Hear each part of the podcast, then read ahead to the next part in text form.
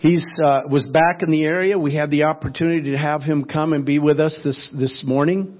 Uh, Greg is a missionary with Chosen People Ministries. He lives in South Florida, the second largest Jewish populations in, in the United States of America.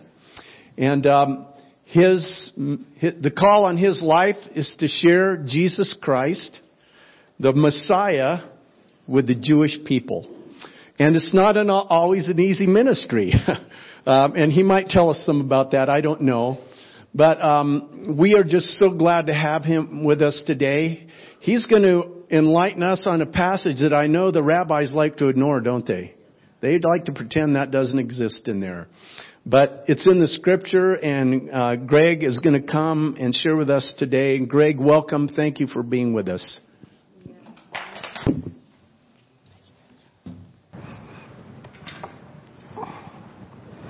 Well, shalom. Great, you guys all know Hebrew. It's going to be really easy. Um, it's a real blessing to be here, except I'm a little cold from South Florida. I don't know if you guys give me any sympathy. Um, but I'm a missionary to the Jewish people, and I've been a Jewish Christian for 25 years. October 8th was my 1991 as I came to faith.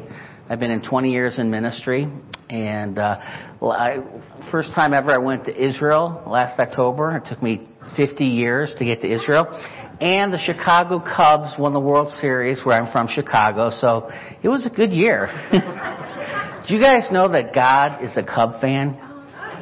No, he really is, because one of the fruits of the spirits is long suffering, and it took and it took so many years for. Uh, the Cubs to win 100 years. But I want to talk to you this morning about a chapter, Isaiah 53. Uh, I call this the most dangerous chapter in the Bible. I'm not sure if you guys realize this, but in every single Jewish congregation in the world, they read through the entire Bible throughout the year, except Isaiah 52 13 through Isaiah 53. So they really don't read the whole thing. It's like they go Isaiah 51, Isaiah 52, 1 through 11. Whoops! Let's go to Isaiah 54. And one of the big part of my missionary ministry as a missionary of Jewish people, uh, we have this book called Isaiah 53 Explained. And last January, we put it out on Facebook, and I was in charge of all the follow-up and discipleship. And I was overwhelmed because 12,200 people ordered this book. It's amazing. And 200 of these people ordered this book were Jewish that do not believe in Jesus. I mean, this is like red meat for an evangelist, okay?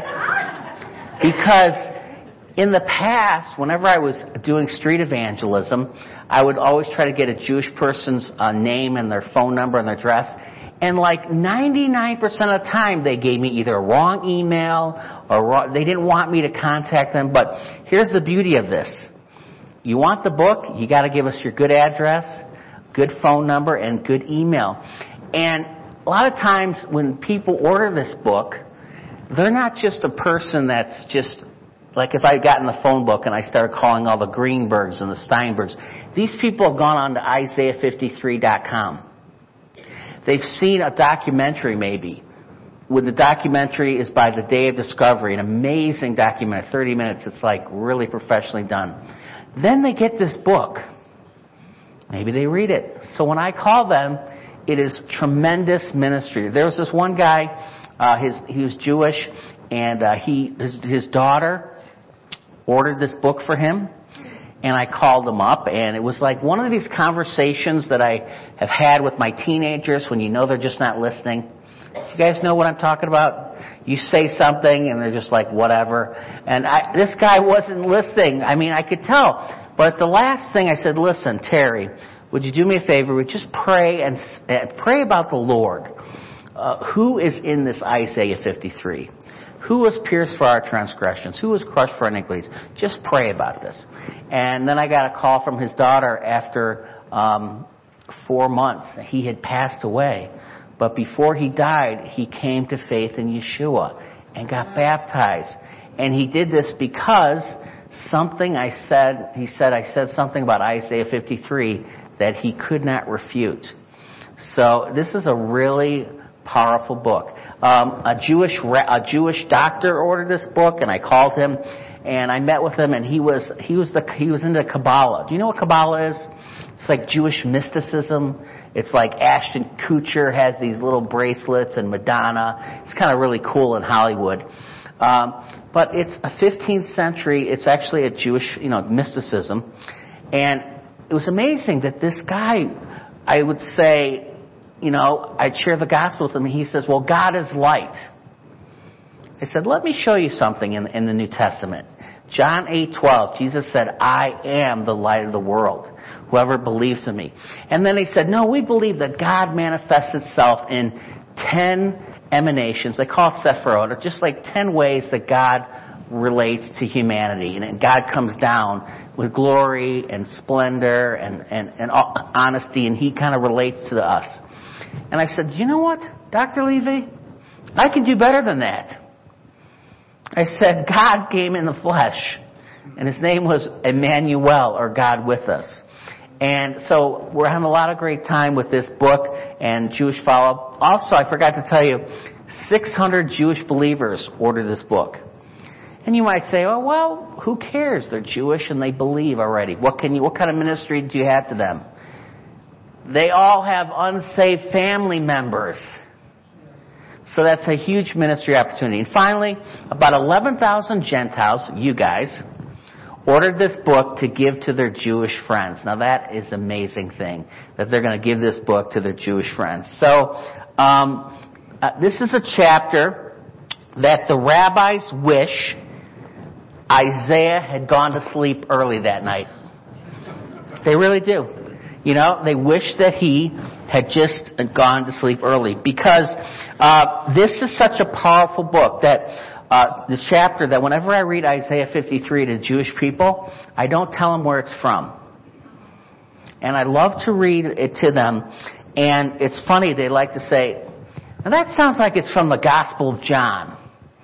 Now that is, did Paul write that?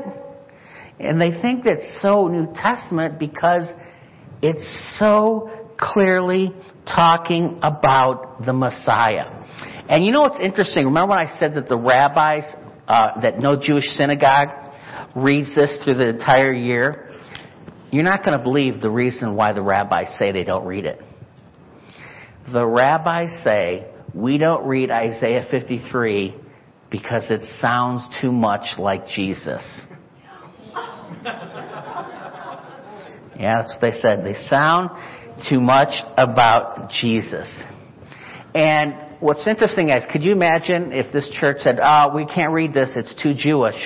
I mean, it's ridiculous that they say, the rabbis say that. But that's why a lot of times Jewish people have never heard Isaiah 53.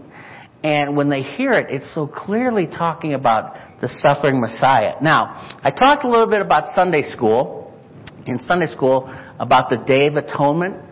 That's the Yom Kippur, the most holiest day of the year. And a little less than 100 years ago, this was the major prayer that they said on the Day of Atonement. Now, I'm going to read this. Tell me if it sounds familiar to you. Okay? It says, Our righteous anointed. Hmm. Let's see. Anointed. Oh, that's Greek for Messiah. Isn't that interesting? Our anointed is departed from us. He hath borne the yoke of our iniquities and our transgression and is wounded because of our sins. He beareth our sins on his shoulder that he may find pardon for our iniquities. We shall be healed by his wound. At that time, the eternal one will create the Messiah. That was read in the synagogues less than a hundred years ago on the Day of Atonement. Now, before I go with you, talk to you about these next couple of verses, got to talk with you a little bit. We talked about this in Sunday school. Um, what the rabbis said in the oral law is called the Talmud, and you guys, you're glad you're not Jewish. Because the Talmud is five times larger than the Bible. I can't even keep up with the Bible. You gotta know five times as much as that. But this is in the Jewish oral law, or the Talmud, which what the rabbis say is inspired by God. So if I had the Talmud and the Torah and the Old Testament, the rabbis would say that they're equal. This was written by Rabbi Jonathan ben Uzziel. In, in, it's in the uh, Talmud. And what I think is interesting is this is 200 years after Jesus. So this rabbi could have looked back on what was happening and how Christianity was being spread. And it's interesting what he says about Isaiah 53. It says, this chapter, this is Rabbi Jonathan Ben Uzziel. By the way, his rabbi was Hillel, one of the greatest rabbis in the last 2,000 years. It says, this speak of God's anointed one, the Messiah. Behold, my servant Messiah shall prosper. He shall be high and increase and be exceedingly strong as the house of Israel looked, up, looked upon him through many days. So, this rabbi, in the oral law, which is inspired by God, said this chapter is talking about the Messiah. Also, in the Babylonian Talmud, they say in Sanhedrin 98b, in case you guys think I'm making this up, you can Google it. it says, what's the Messiah's name? And it says here in the Talmud, the rabbis say his name is leper scholar. I wouldn't want to be called leper scholar. But they say his name is leper scholar because it is written, Surely he bore our griefs and carried our sorrows, yet we did esteem him as a leper smitten of God and afflicted. Wow. The Zohar, which is the meta-narrative where Jewish mysticism from, it's in the pale of orthodoxy among Jewish people. Um, listen to what they say about the Messiah. It says, the Garden of Eden, that's the palace of the Messiah. All these come and rest upon him. He has not thus lightened them on himself. There had been no man able to bear Israel's chastisements for the transgression of the law. As it is written, surely our sickness he has carried. That's pretty amazing. Jewish mysticism in the Zohar said that the Messiah is carrying Israel's chastisements and sins. So, why aren't all Jewish people believe in Jesus? I mean, it's pretty clear from the passages talking about the Messiah. Well, I'm not sure if you've ever heard of a rabbi named Rashi. His, his, uh, he was he's by one of the greatest Rashis, uh, one of the greatest commentaries that we have in Judaism. Um, and he is so well known that Jewish people have something called Chumash, five books with Rashi. He's like the commentator, and he was like the greatest, one of the greatest rabbis. And he came around the 1100s, and he had a big problem. Christians were saying, this is the Messiah. He was pierced for our transgressions. He was crushed for our iniquities. The Lord has laid on him the iniquity of all. So Rashi came up with a new theory. He said, the whole of Isaiah 53, which Gail read to us, that's not the suffering Messiah. That's Israel. And to this day, that's what they said. But you know what? The rabbis after him said, you know what? Wait a second, Rashi. They, a lot of them disagreed with him. One great rabbi was called Maimonides. You know, did you ever go to New York City, Maimonides Hospital? He's a great Jewish rabbi. And they said, first of all, all of the rabbis prior to Rashi said He's a suffering servant. He's the Messiah. He took our sins. He carried our iniquities. It's kind of like the, the law of our, our land. You know, there's precedents going legal declarations, legal declarations, and all these rabbis who are inspired by the Lord said that this is about the Messiah. Number two, read Isaiah 53. He was despised and rejected. He was pierced for our transgressions. He was led to the Lamb. The rabbis say the entire chapter is personal pronouns. Where do you get Israel? From he, him, he, him. Third, it says in verse 8, For he was cut off from the land of living, the transgression of my people, he was stricken. If this is Israel, Israel died. When has Israel ever died? It was in dormancy for a while, but it's alive today. And the Jewish people have never said that Israel died. There is no Jewish theology that Israel would die for the Gentiles. There's no that, there's none of that in the Old Testament. In fact, in Jeremiah 31 verse 36, it says, as long as there's sun in the sun by day and the moon and stars by night, that the descendants of Israel will ever cease to be a nation before me. Israel is never going to die. So they got a problem with this. And they said, it says, um, the one who had done no violence, nor was any deceit in his mouth. Now, have you ever read the book of Isaiah? It's very interesting. If this is an innocent lamb, if, Israel's the innocent lamb that was led to the slaughter, that there was no deceit in his mouth, could you explain to me chapter 1 in Isaiah? Israel is a reprobate nation.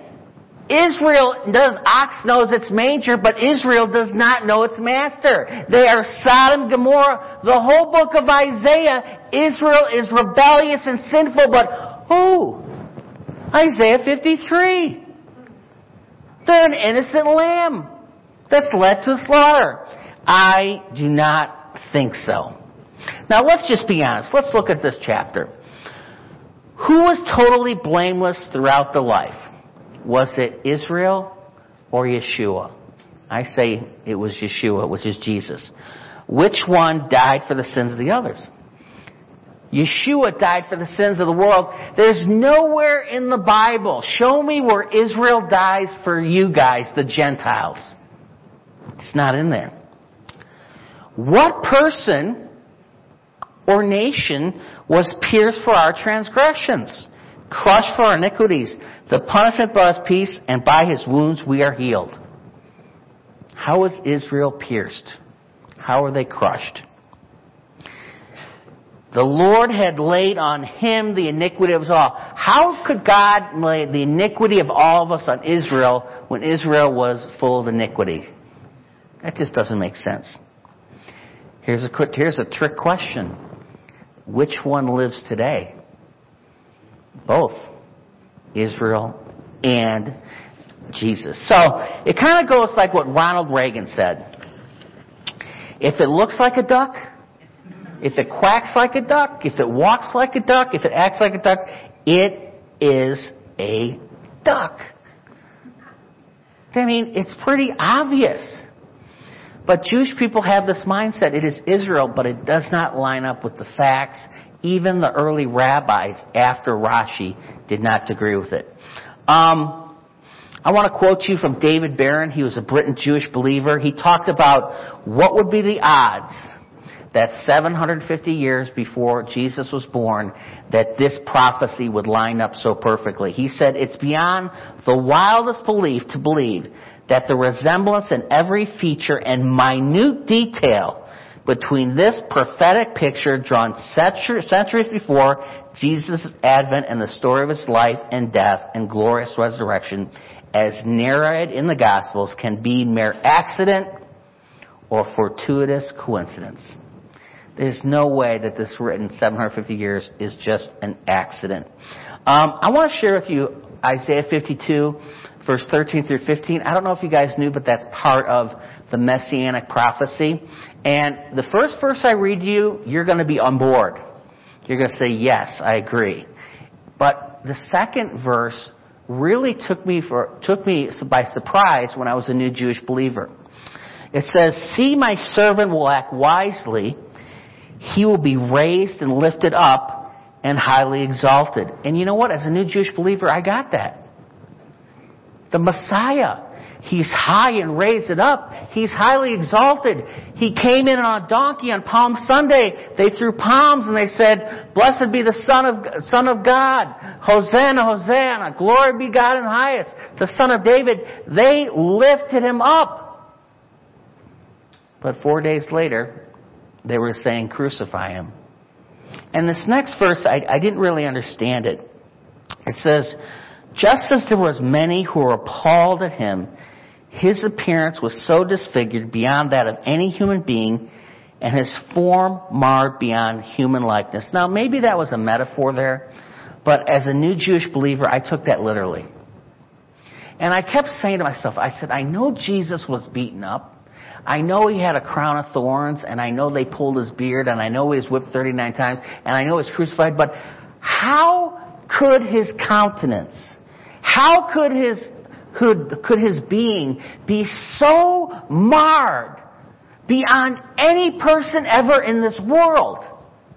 I mean, it just didn't make sense to me. Like I thought somebody would have been a lot sicker or uh, more than Jesus or maybe beat up more. How could his face been more disfigured? And the Lord gave me that answer in, in Isaiah 53 verse 4. Surely our illnesses he bore and our pains he carried. On the cross. Not only did I took our sins, but he took our sickness.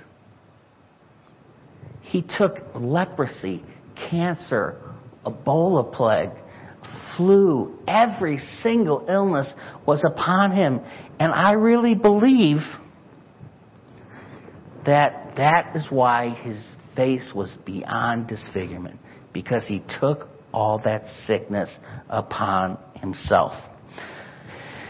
I want to go back to the verse 5 he was pierced for our transgressions. Isn't that something interesting? I mean, we think pierced and we think we think crucifixion. Well, when Isaiah is writing this, do you know that crucifixion has, hasn't been invented for the next, next 500 years? It's not even. He was pierced for our transgressions, but crucifixion hasn't even been invented yet. And it said, by his stripes we are healed. You know what's very interesting is that before Jesus went to the cross, he was whipped 39 times. And he wasn't just whipped with a normal whip. The Romans were just experts at pain and misery. And on the end of that, they would have bones and, and rocks so that when that hit the flesh, it would split open. Now, he was whipped 39 times. And it says, by his stripes, we are healed. I don't think that's any coincidence. I love verse 6 It says, We are all like sheep. We have gone astray. Each one of us has turned to our own way. I really like this because sheep are dumb. we are dumb. When I was in Wyoming last year, I stayed with a sheep farmer. He said that his sheep almost starved to death because he moved the place where they got food like five feet. And they could not figure out where it went. You know? But you know what's really also I learned? That in John 10:27, my sheep listen to my voice and I know them and they follow me even though we might not be smart. If we know the shepherd, we can hear his voice. And I actually saw this because when that farmer took me out, they had like 650 sheep and they were all out there grazing. And the moment he got out of the car, he was still talking to me. They heard his voice. And they all came to that, to that truck. See, the sheep knows his voice. So, verse 8. He is cut off from the land of the living. What does that mean? I'm pretty sure that means he's dead. Would you agree? If you're cut off from the land of living, you died. And what's interesting is also said, he was assigned a grave to the wicked and the rich in his death. Now that's a real coincidence. Because when Jesus was on the cross, he was under two thieves. And when he died and they took his body, Joseph of Arimathea, a very rich man, took that body and put him in his tomb. It says in John 15:43, Joseph Arimathea, a prominent member of the council, who was himself waiting for the kingdom of God, went boldly to Pilate and asked for Jesus' body. Isn't that interesting? Fulfills that prophecy. Um, verse 10. It was the Lord's will to cause him to suffer and through the Lord make his life an offering for sin. So, this person was highly exalted. Uh, he was lifted up. He was pierced. He was crushed. Uh, uh, he was smitten. He was afflicted. The Lord laid on him the iniquity of all. He is dead. Would you agree? Verse 10 is pretty amazing. Here's why I think the rabbis really don't want this verse read. Not only does this show about the suffering servant, but it shows the resurrection of the Son of God. Verse 8, and through the Lord make his life a guilt offering, will be an offering and will prolong his days. Now wait a second. This guy's dead. If this guy is dead, how is he going to prolong his days? Well, Christianity comes down to this one thing. Either the tomb was empty or not. I think it was empty, don't you? And also, it says, after he had suffered, he will see the light of life. Light of life? Wait, this guy's dead. He's in a tomb. And be satisfied by the knowledge my righteous servant will justify man. Well, how is this person, he's dead, he now sees the light of life, and now he's going to justify us. And my favorite word, my favorite ver- word in the Bible is justification. Because that's a legal declaration. It means not guilty. Past, present, and future. That no matter what you've done, God has declared not guilty, and whatever we do, God looks on the righteousness of Christ that is in us. Now that is a great word, don't you think? And it says here that he will justify many. Romans 5:1. Therefore, since we've been justified through faith, we have peace with God through our Lord Jesus Christ. So this ties in to Romans 5:1. I like this. He's resurrected. He's no longer dead. And he is the light of life. And I like how it says, and he shall uh, live through his offspring. And that's you guys. That's me. We live through our offspring. And I cannot tell you, but one of the greatest moments in my life was seeing Ella, who's now 14, and when she was 11, she was a lead play, lead in Annie, school play. You would have thought that she was on Broadway. I mean, I practiced lines with her. I was more nervous than she was. And I was living through her. And Christ being inside of us is living through us. Um, Isaiah 53, was it mentioned by the apostles?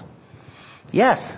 Do you remember the story in Acts 8? Do you remember Philip is running along the chariot? Kind of a strange thing, you know. He's running along and there's an Ethiopian eunuch and uh, he says to him, he says, uh, do, you under, do you understand this? And the passage was, he was led like a sheep to the slaughter, and the lamb before its shears is silence. So he did not open his mouth, and in his humiliation he was deprived of justice. Who could speak of his descendants, for his life was taken in earth? And the eunuch asked, is this Isaiah? Or is he talking about somebody else? And Philip starts with this passage and shares the gospel with him, and he gets saved, and he comes to know the Lord. Pretty amazing. Now, do you know the story of the walk to Emmaus? The two guys are walking from Emmaus uh, to Jerusalem.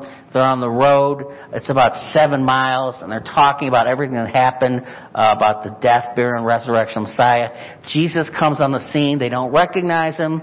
Um, they say they talk about what happened, and then Jesus said this verse. And beginning with Moses and the prophets, he explained to them all what was said in all the scriptures concerning himself. Now, that is a Bible study I wish I was in on. You got a seven mile walk with the risen Son of God, the Messiah. And He's gonna take you through the Torah, the prophets, and the writings and he's going to tell you everything that testifies of himself. What a messianic prophecy class. Could you imagine that? I guarantee you. I don't know which ones he would have done I guarantee you Isaiah 53 would have been one of them that Jesus talked about. Now, Isaiah 53, if I have one chance with a Jewish person, I'm going to share this verse with them. Why? Because it's the life, death, burial, resurrection of the Messiah written over 750 years before he was born. They've never read it, but if you can show them that is from the Jewish scriptures, they will think. I think if you're an intelligent, logical person, and you read this with an open heart, there is no way that you can come away from this not knowing that this is Jesus. And even the rabbis say, we don't read this because it's about Jesus. Now, I came to faith in messianic prophecies because before I got married, a pastor said, I want you to read this book called More Than a Carpenter and Josh McDowell. And uh, I read this and um, I could not believe that I went to Hebrew school for five years, twice a week, and the rabbis never told me about messianic prophecy. Now, what's a messianic prophecy? We just read one. Do you want to hear another one? For unto us a child is born, and unto us a son is given, and he will have the government on his shoulders. And at that point, I'm all right with that. And the Jewish people are too. Hey, we got a Jewish kid that's born who's going to be the first president of the United States. You know, that's okay. But this next verse, they can't deal with. He will be called Mighty God, Everlasting Father, Prince of Peace. When in the Bible is something called Everlasting Father, Prince of Peace, and, and Mighty God? You're not going to find it. So this is a child born and he is God. So I started thinking, you know, maybe it's possible that Jesus was the Messiah. And I heard the gospel on October 8th of 1991 and I came to faith in the Messiah. And since that night, uh, I've been on a mission. And that mission, maybe not that night, maybe about four or five years later, I went into full-time ministry uh, with chosen people to preach the gospel to Jewish people. And that's my heart and my soul. My desire is that I can talk to as many Jewish people as I can. And I'm going to say something that is politically incorrect, but I'm leaving in a couple hours. I can do it. Jewish people, whether they're doctors or lawyers or nice people or friendly or nice to you, they're going to stand before the Lord one day. And I don't know how their sins are forgiven. But I know that there is only one way that we have salvation. And his name is Yeshua, which means God is our salvation. So I want to ask you guys to take out this card real quick and open up to the last section. And I want to see if you guys can do this again, because you guys didn't do it two years ago. We're going to rip this on exactly the count of three. Now, if anybody rips this on exactly the count of three, I've been told that it will usher in the second coming of the Messiah. So no pressure whatsoever. Ready? One, two, three, four, five, six. Pastor Sid, I'm going to have to come back again. Um, listen, if you guys, I'd love to have you guys get our free newsletter. It is a blessing. You're going to learn about the Jewish roots of our Christian faith. You can pray for me as your missionary to the Jewish people. Uh, you might say, you, I, I sometimes think I'm a foreign missionary because South Florida is more like Sodom and Gomorrah. So I feel like I'm in a foreign place. But also, if you fill this out and you drop it off in the table, I've got a little basket, you're going to learn about what is happening in Israel. Spoiler alert. What you read, what you watch on TV, whether it's CNN, Fox News, or MSNBC, is not what's really happening in Israel. So I hope you fill this out to get our, our free newsletter. Um, I bought some not so free stuff, and here's one of them. This is a tract of of whom does Isaiah 53 speak? And I have a bunch of them on one on 27 prophecies fulfilled in a day, or how do we know the Messiah? I want you guys to all take some of these, so I don't have to schlep anything back to Fort Lauderdale. But if you get one of these and you know a Jewish person, don't say, um, Mr. Steinberg, this is about Jesus, the Son of God, the Savior of the world. You need to read this. You know what? It's going to go in the garbage. But here's what you do. You say, uh, Sir, Mr. Would I say Mr. Steinberg? Steinberg. Sometimes I mix my Jewish names. Mr. Steinberg, would you read this? I picked this up. It's about a prophecy in the Old Testament. And I know you're Jewish and you probably know a lot more than I do about the prophecies. I was wondering if you could read this and help me understand it. See, if you peel that way to a Jewish person, there's a good chance that they can read this. So that's, I hope that you do that. Take out all the free stuff. And what do I do as a missionary? I meet one on one with a lot of Jewish people who've ordered Isaiah 53. I gave you some stories. I have a weekly Bible study.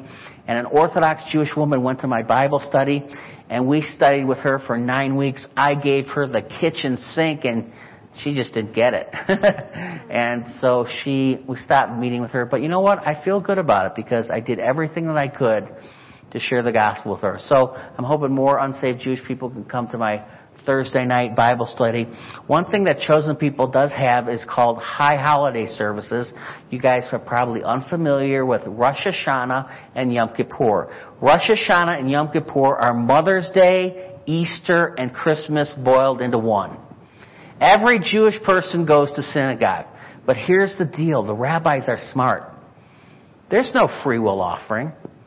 You want to go to temple? It's $500 to walk in the door per person.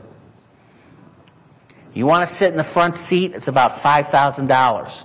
And you got a little gold plaque there. So, it's kind of funny story. When I was first dating Denise, my wife, she took me to church.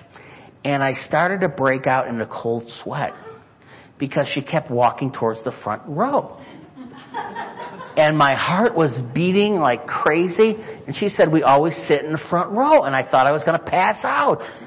I'm like, I can't afford that. And then there was a lady in the front seat and she just moved over and I said, where am I? I mean, it was amazing, just the love from Christianity. So, anyways, chosen people, we have a lot of big events. We have Rosh Hashanah, Yom Kippur, and the beauty is, that Jewish people will go to an event where there's Jewish liturgy and Jewish song, but they get to hear the gospel. And last uh, Rosh Hashanah, we had 250 people come, and over 40% were Jewish that heard the gospel. So um, God is really moving. Um, sometimes God puts me in unique opportunities. Uh, I went to, uh, I, I led this Jewish kid to the Lord. And he was like 22, and he got married, and he flew me out to officiate his wedding. And I said, uh, you know, I had discipled this guy, this kid, and and uh, he he came to faith in Boca Raton, ground zero of Judaism in South Florida. But anyways, I was going to officiate his wedding, and I said, Seth, what type of people are coming? He said, Oh, Oh, Greg, don't worry. They're all believers. I said, Oh, that's fine. So I wrote my ceremony and everything. And I'm walking in and I, Muslims are coming in and Orthodox rabbis. And I could tell young atheists. And I'm like, Oh, they. And I just did what I did. And the mother was said, I have not had so many compliments in my life. He says, Muslim atheists loved to hear about your faith and what it meant to you and they're very interested in, in what you believe and they want to know more. And she said, you have a new name. And I said, what's that? They said, the millennials are calling you Rabster. Half rabbi, half pastor. So anyways. so anyways, it's always a blessing to be here. Please fill out the card and drop it in the plate. And, and Pastor Sid, I just want to thank you for being a, a kosher-hearted Gentile. I just thank you for an opportunity uh, to come share, and we've kept in contact over the years. Your pastor has a real love for Jewish people, but I tell you, every time I say his name, it's easy for me because there was a great Jewish comedian, comedian called Sid Caesar. Do you remember him? So it's easy to remember, you know, Sid Caesar, Sid Caesar. So anyways, I just want, maybe you're Jewish. Who knows? I don't know. Anyways, thank you guys. So much. Um, it's been a real blessing to be with you. Uh, thank you for reminding me why I live in South Florida this morning. oh, and I'm on Facebook. If you want to go on Facebook, um, I have two things that I do. I, I, I quote scripture and quotes. Julie will know that. Or I have horrible jokes. And I know what, but you know what? I got an email from a lady. She said, my dad passed away, but every day we read your horrible jokes and it was, that was the highlight of his day, was your bad jokes. Like, do you know why we don't, do you know why you don't gossip on a farm? Because the potatoes have eyes, the ear, the ear, the corn has ears, and the beans stalk. Get it? Alright, on that I better leave.